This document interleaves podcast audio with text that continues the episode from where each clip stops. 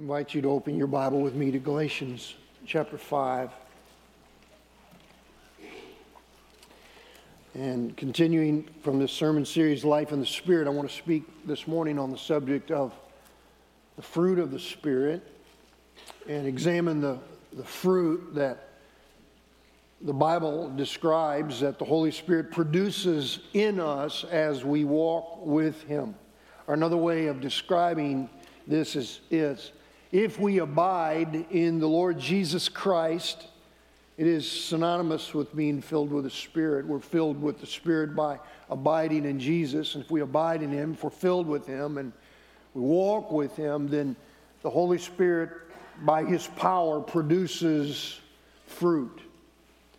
And I want us to take a few moments and to look at the fruit of the Spirit today and the relevance for us in our lives. Would you just review with me quickly some of the things that we have seen thus far concerning the person and the work of the Holy Spirit? So let me move through these very quickly, about 10 or 11 things. First, the Holy Spirit belongs to the Trinity, right? One with God, fully God. He is personal, the person of the Holy Spirit. He is not a force. The Holy Spirit is not an it, but is a person then the Holy Spirit works in us, number two, to bring us to Christ, unto salvation. There is not a person who on their own just gets up one day and thinks, I'm going to become a Christian. I'm going to surrender my life to Jesus. Unless the Spirit of God speaks in that to that person. And John 6 44, unless the Spirit of God draws that person and convicts us of our sin and of the righteousness of Christ, none of us would ever come to Christ. In fact, the Bible says there's none of us that ever seeks Him. No man would even seek the Lord on their own. They might, people might set out on a quest and to know things and learn things, but it's the Spirit of God that brings us to Christ. Third, once we repent of our sins and put our faith in Christ, Romans 8, 9, and 1 Corinthians 12, other places teach that the Holy Spirit then indwells us, comes in, lives in us, resides in us, right? So we are the temples of the Holy Spirit. Uh, I thank God for this facility, this worship place, and just what we've experienced and encountered thus far in worship in the presence of God, but He dwells in us. We are His temples. Fourth, once we're saved, the Spirit immediately baptizes us, 1 Corinthians 12 13. He baptizes us into the body of Christ, which means that when you're a Christian, you belong to the church, the universal church. And that's why, since we are a part, all of us, uh, of the body of Christ. And the scriptures teach us that every person who belongs to the universal body of Christ then needs to get connected to a local church and give expression to be belonging to the body by being a part of a church family. And the way you connect in that, according to the scriptures, is uh, to be baptized. And so when someone is baptized, they're publicly, right? Declaring I'm a follower of Jesus and I'm connecting with you, my church family. That's music to your ears, what you're listening to right there. Amen. May his tribe increase. Amen. And then, as we saw last week, uh, Clay uh, talked from First John about an anointing that the Spirit brings, right? John 16, 13. Jesus, the Spirit, will guide us into all truth. He will teach us and and lead us. And Luke 12 12 adds that the Holy Spirit will bring back to our minds our remembrance and let us know what to say. And then we saw from Galatians 5 the Holy Spirit sanctifies us, He's the one who transforms us. The Spirit of God changes us, making us more like Jesus, conforming us to His image. Romans 8 26 says the Holy Spirit also prays he intercedes for us. Isn't that awesome? How many times have you not known what to pray? Or there have been times maybe in your life when you're going through a season and you're hurting and suffering in such a difficult place that you don't even know how to pray. And God, the Bible says the Holy Spirit intercedes with us with sighs and groans that cannot be uttered. He intercedes for us, our prayer partner. And then the Holy Spirit next is the one who empowers us to witness, Acts 1 8. And when the Holy Spirit comes upon you, you shall receive power, not to do witnessing, but to be witnesses. To be witnesses. And then the Holy Spirit, the Bible says, and we'll look at this soon 1 Corinthians 12, Ephesians chapter 4, uh, Romans 12 lists spiritual gifts, and I'm, we're going to talk about that. He gives us these in, in divinely empowered gifts in order to serve one another, to build up one another, edify the church. And then, as we're going to see this morning, he produces fruit. We'll read that from Galatians 5. And finally, everything that the Spirit does, all of this, is working together to bring glory and honor and praise and adoration to Jesus. And so he does all of that work to, to glorify Christ. Jesus said that in John 16, 14. And when the Helper, when the Paraclete, the Spirit comes, he will do all things to bring glory to me. And that simply means the Holy Spirit will always work in your life and in my life to make much of Jesus. And I just, uh, I'm just getting where I, I want to do that more all the time.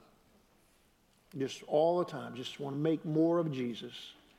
Let him increase and me decrease. Just try to encourage people, point people to Jesus. And the Holy Spirit wants to work with us to do that. And so, before reading the background of this text, in Galatians 5 about the fruit of the Spirit, Paul is writing to this group of churches scattered throughout Galatia and his aim is to address some false teaching that had infiltrated the church. And the idea that was being taught, this false idea, false doctrine, was that salvation by faith in Christ was not enough. Now, that's still relevant for today because there's still all kinds of people religions, teachings, all kinds of things that teach that in order for you to have a relationship with God and to get to some better life after this life, then it's works based, right? You, you, you have to do certain things, you have to be good, and hopefully at the end of the, your life, if all of the good outweighs on the scales of the bad stuff, then you, you hopefully will have a better life, eternal life. That's salvation by works. And, and you know, it's, it's kind of taken even me a while as when I started out in my Christian walk to understand grace. Grace is kind of difficult to grasp. God loves us, and He loves us apart from our performance. He's merciful. No matter how well I perform or don't perform, God is going to love me and God is going to give. Romans 8, right? Nothing can ever separate you and I from the love of Christ Jesus. And he lists all of these things a tribulation and peril or sword or nakedness or famine or distress. Nothing can ever separate us from the love of God in Christ Jesus. That's good news. It's grace based. Our salvation is by faith completely in what Christ did for us, not from works. And so Paul is writing to address this as he writes to these churches in Galatians. And he says, Oh, oh, foolish Galatians. Why have you been so betwitched or deceived? Why have you so easily, easily fallen from grace? He says, I marvel that you've, you've left salvation by faith. And they'd reverted back to these old ideas and practices and traditions of thinking you have to do all of these things to be in a right relationship with God. And Paul says, no, it's all by faith. It's all by faith. And so I want to invite you to read with me, also by faith, uh, what the Holy Spirit wants to do in your life and in mine. So read with me Galatians chapter 5, starting at verse 16. Let me pray for just a moment. Father, would you bless the reading of your word, the seeing of your word, the hearing of your word? And would you speak to us? And would you produce in us what only you can produce? Lord, we need you, and we need the work of your Spirit. And so we, we ask you to help us today and speak to us and teach us and strengthen us, Lord, we pray. We ask this in Jesus' name. Amen. Galatians 5, starting at verse 16. I say then, Walk in the Spirit, and you shall not fulfill the lust of the flesh. For the flesh lusts against the Spirit, and the Spirit against the flesh. And these are contrary to one another, so that you do not do the things that you wish. Sounds like Romans 7. But if you are led by the Spirit, you are not under the law. And then here he describes the works of the flesh, kind of the ways apart from the Spirit of God working. This is the way we're going to have a tendency to relate to people. Verse 19 The works of the flesh are evident, which are adultery, fornication, uncleanness, lewdness, idolatry, sorcery, hatred, contentions, jealousies. This is a big one here. Outbursts of wrath. I started to title this message Anger Management. Outbursts of wrath, selfish ambitions, dissensions, heresies, envy, murders, drunkenness, revelries, and the like. In other words, there's more than this, of which I tell you beforehand, just as I also told you in time past, that those who practice such things will not inherit the kingdom of God. And then listen to the difference walking in the Spirit. But the fruit of the Spirit is love, joy, peace, long suffering, kindness, goodness, faithfulness, gentleness, self control. Against such, there is no law. And those who are Christ's have crucified the flesh with its passions and desires. If we live in the Spirit, let us also walk in the Spirit. Let us not become conceited, provoking one another, envying one another. I want to you notice that here in the text, first verse 16, there's a command there for us as Christians. The command is walk in the Spirit. That word walk, um, you see throughout Paul's letters, Ephesians 4, after laying out this doctrinal treatise of what it means to be in Christ, to be saved by faith through the gospel, he says then in chapter 4, now I want you to walk walk worthy of the calling with which you've received in Christ. He's saying, so it's, he's, he's talking about live. Live in the Spirit, walk in the Spirit, and walk and live like a Christian should walk and live daily. Um, it's a command. Ephesians 5:18. He goes on, and that's a command. Be filled with the Holy Spirit. Be drenched, soaked consumed with the Holy Spirit on a daily basis. And so the, the idea here is to walk in the Spirit, be filled with the Spirit, uh, is, is to allow the Holy Spirit to be the predominant influence of our life today. And Monday, before you set out to go to work, get in your car and go about your routine pray and say, God, I want the, your Holy Spirit to, to be the predominant influencer of my life today, my mind, my emotions, my will. Would you, would you control me? Would you influence me today? Instead of the flesh and all that which is going to come out of the flesh. And so the idea is to walk, this command to walk in the Spirit is he's, he's, he's saying, develop this relationship with the person and the work of the Holy Spirit. Have an awareness of Him, have a sensitivity to His voice every day. And then notice in verse 16, he says there, in 17, he says there's a conflict, there's a, there's a war, a battle that's going on within us in our, and it's a battle between our flesh and between the person of the Holy Spirit who is indwelling us. I mentioned it sounds like Romans 7, that passage where Paul, as a Christian, he's describing this war, this battle that's going on in him where he, he has a desire to please Christ and um, certain things he doesn't want to do. certain ways he doesn't want to behave, certain things he doesn't want to say.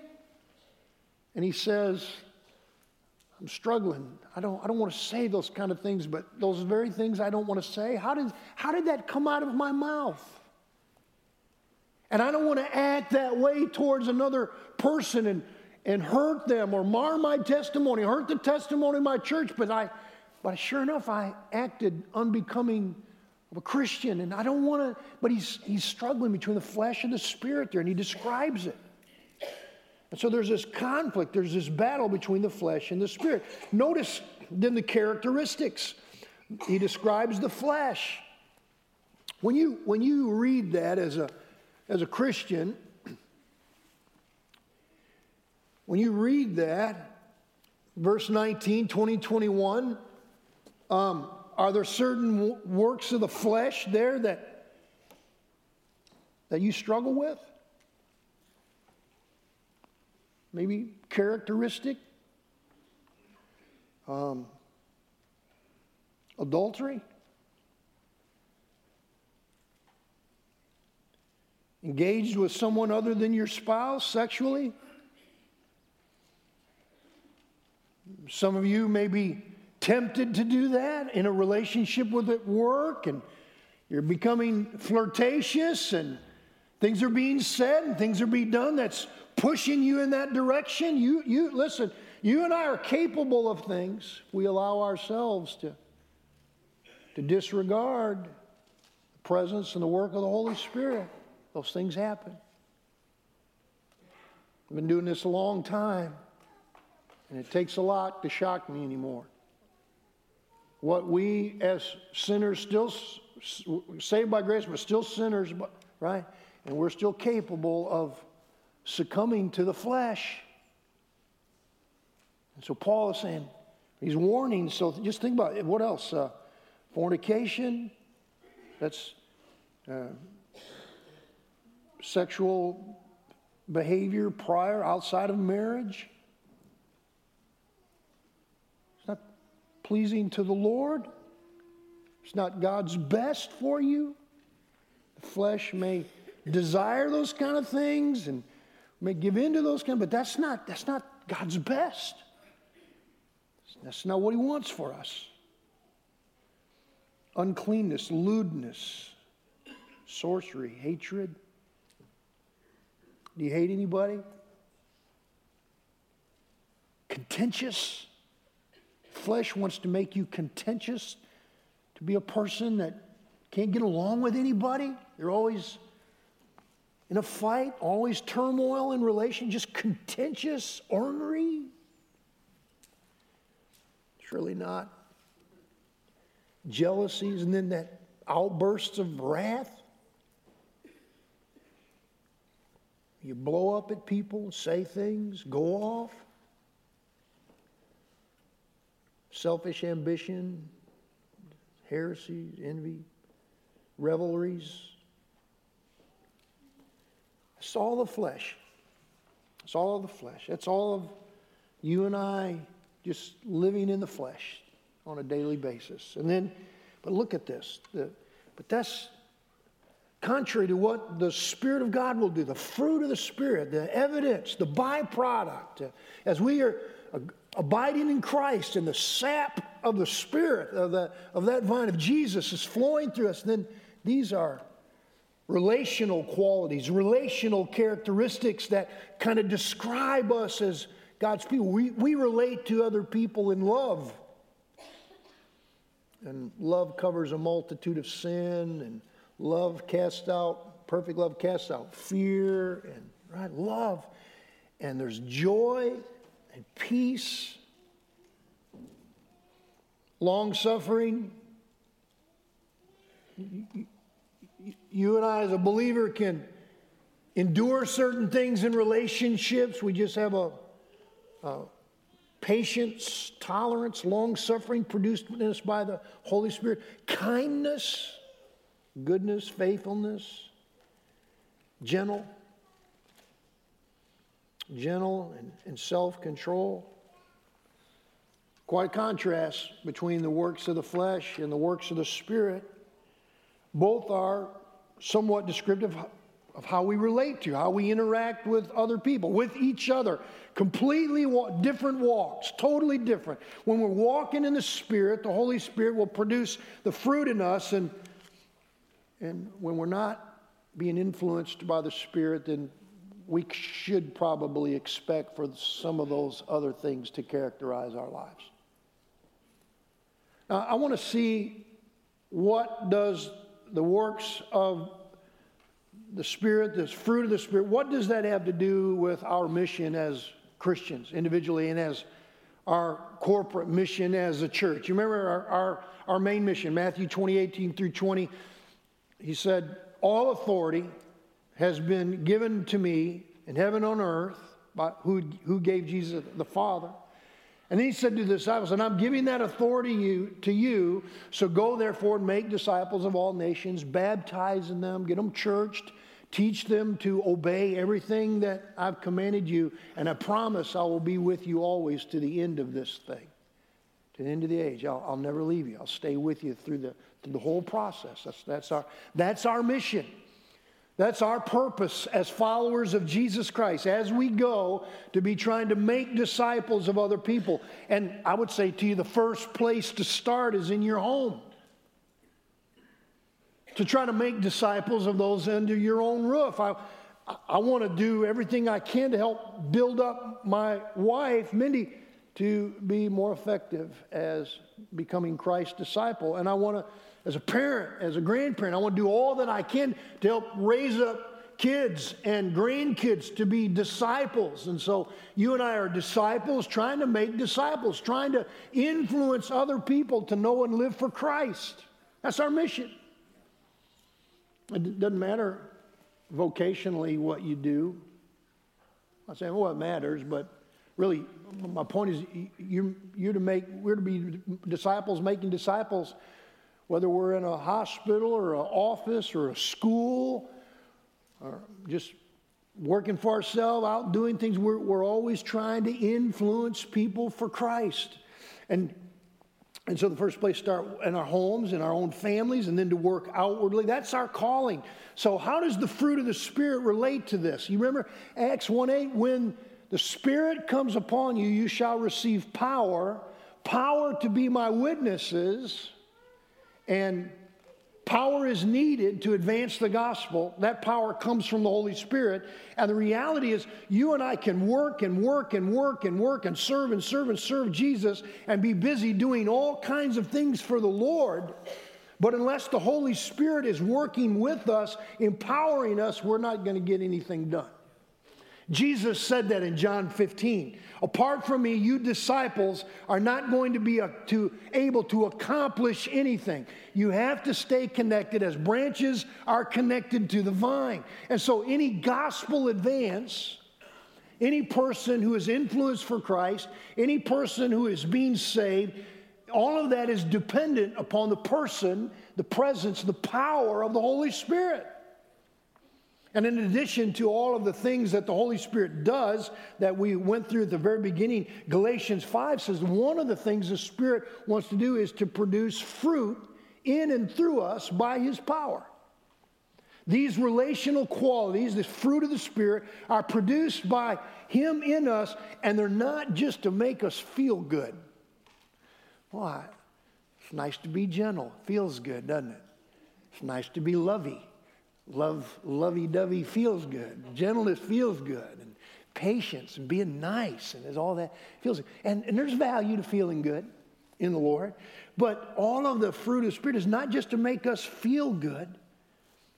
The fruit of the Spirit is essential for advancing the gospel essential for the advancement of the gospel to help us to be more effective witnesses. And so there's three things I want to share with you on how the fruit of the spirit helps us to advance the gospel. Number 1, the fruit of the spirit is what will attract the lost to Christ. The fruit of the Spirit is what attracts lost people to the Lord Jesus. In other words, non believers, those who don't know Jesus, will be attracted to Christ through us as the Holy Spirit produces fruit in our lives. I heard a guy recently say this, and he's not a church guy, he doesn't go to church. To my knowledge, I don't know if this man has ever gone to church, but he said this about Hillcrest Church because he was been connected a little bit. And he said, Those are some of the nicest, friendliest people I've ever been around. So, a non church guy, and I don't know for sure if he knows Jesus, I probably have some doubts, but he said, Those are nice people. Those are friendly people. Well, how did he come to that impression? Because evidently the fruit of the Spirit was flowing out of some of our lives as we interacted with this man. I also know another young guy who doesn't attend this church, and he was telling me in a conversation about another man who does attend this church, and he says, That man from your church, um, he texts me and he calls me and he asks how I'm doing. And that man from your church actually came over to my house and helped me do some work. It's affecting him. He said, That, that guy seems like the real deal. He seems real. He seems genuine. Well, it's the Holy Spirit producing fruit through the church guy's life to influence the non church guy's life. It's the fruit of the Spirit. Listen, I believe that non Christians, non churchgoers care more about how we treat them than what we preach and teach. Right? And if we don't establish love and the fruit of the Spirit, they're probably not going to listen to much we have to say. I'm a little concerned about a lot of real strong, you know, and I, and I believe the Bible, you know my heart. I'm going to love God's word. But listen, we can get so uh, uh, focused on the Bible and the word and the truth and taking a position and a, taking a stand on everything and be very non loving towards people where the fruit of the Spirit of God is not flowing through us and people just shut us off. Jesus and Paul says we're always to share the truth in what? From the fruit of the Spirit, in love, in love. Let me ask you a question. Do those who know you the very best, those who are around you regularly, would they say that you're a spirit filled believer? That the fruit of the Spirit, these things are evidenced out of your life? What would they say? What would you say? Is the Holy Spirit using you, producing fruit in you to attract others to Jesus? And you know, and I and I get this. Sometimes, you know, when we're with people and we we want to, we think, we think about witnessing, about opening our mouths and sharing something and sharing the gospel, and that's essential. There, there needs to be gospel conversation. But listen, witnessing starts long before that. It starts in, in how we relate to people as the Holy Spirit produces fruit in us. And I, and I really believe that's what allows us to have audience with people we're nice and kind and caring and patient and gentle with people. Because, because right, in your workplace, that's probably not the norm. People are stressed out, going off on people, arguing with people, combative, just all those kind of things. And so the fruit of the Spirit is what attracts lost people to Christ. Second, the fruit of the Spirit is what provides us as the body of Christ with unity, with harmony. And so he gives us spiritual gifts to serve each other, to build each other up, but he f- gives us the fruit of the Spirit so that we can get along and stay unified in the process. If you think about this, the body of Christ, our church family is just a big bundle of relationships. That's what we are. All sorts of people. Any of you ever run an engine without oil? You ever do that? Hey, Dad, this red light on my dash is, is on there. I said, What does it say? Well, it says, just says oil. What, should, what does that mean? What should I do? Well, honey, that means you probably should check the oil. Oh, how do you do that? If you run engine without oil, bad things are going to happen. I had an old push mower, lawnmower, had it for years, and and, uh, you know, any of you ever think you're going to mow the grass, but you're in a hurry? You, got, you just want to get it done and get it knocked out, you know? So I got this old lawnmower, and it was a good old mower. I had it for a long time. And And I got where I just wasn't checking the oil. Just pull the thing up, start it up, and go mow, you know. And there's a little little knob down on the bottom. It's got two little prongs on it. You twist it out, right, and you pull it out. It's usually got a little little miniature dipstick on it and shows you whether there's oil in there. I'm in a hurry. And I'm just mowing week after week and didn't check the oil. And then for some reason, one day it was hot out. I was mowing in the summer and I just mowing along. Things going fine. All of a sudden, it just shut down, just quit working. Now, what's wrong with this silly thing? Said, running great, just quit in the middle. And so I spark plug wires checked. So I got checking. Uh, the engine burn up and it didn't run anymore.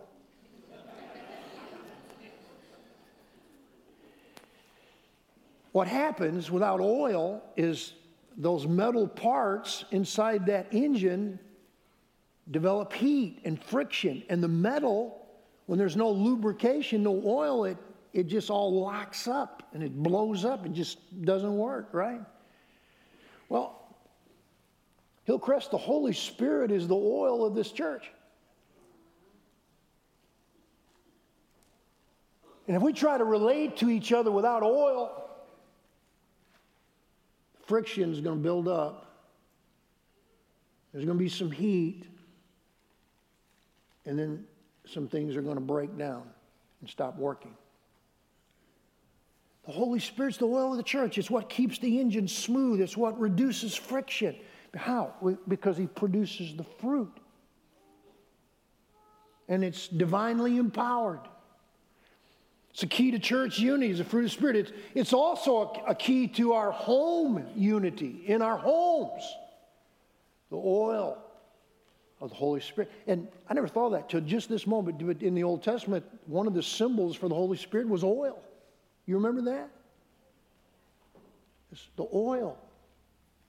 And so, Minnie and I were driving back to home here yesterday, and and uh, we had a six hour drive, and we were in the car and we were talking, listening to each other. And, and we talked a little bit about the fruit of the Spirit today. And she commented, kind of talking about the oil of the Holy Spirit, kind of commented that it reminded her of the company that she works for. It's a, she works for a glass tempering company. They temper and laminate glass. And so any glass walls in your home and showers or glass walls in offices or glass walls down escalator. Any, any glass walls have to be tempered and laminated. Heated up to high temperature and then cooled a certain way to, to laminate, to temper the glass. And the benefits of tempering and laminating glass is it provides strength and it. You ever see the old storm doors that people used to have, and somebody would run into a storm door, and what you remember what the glass would do? The glass would split into shards and people would have serious injuries and cuts from those shards of glass. Well, now all those glass is required to be tempered, to be laminated, and it keeps it from shattering and it makes it stronger and impact reduce, uh, resistant and reduces noise and Tempered laminated glass helps block UV rays and it makes it durable and less prone to breakage. I want you to look at this video. Can you guys hit this for just a minute? Kind of a video where my wife works of them tempering and laminating glass. Look at that glass. Watch what happens.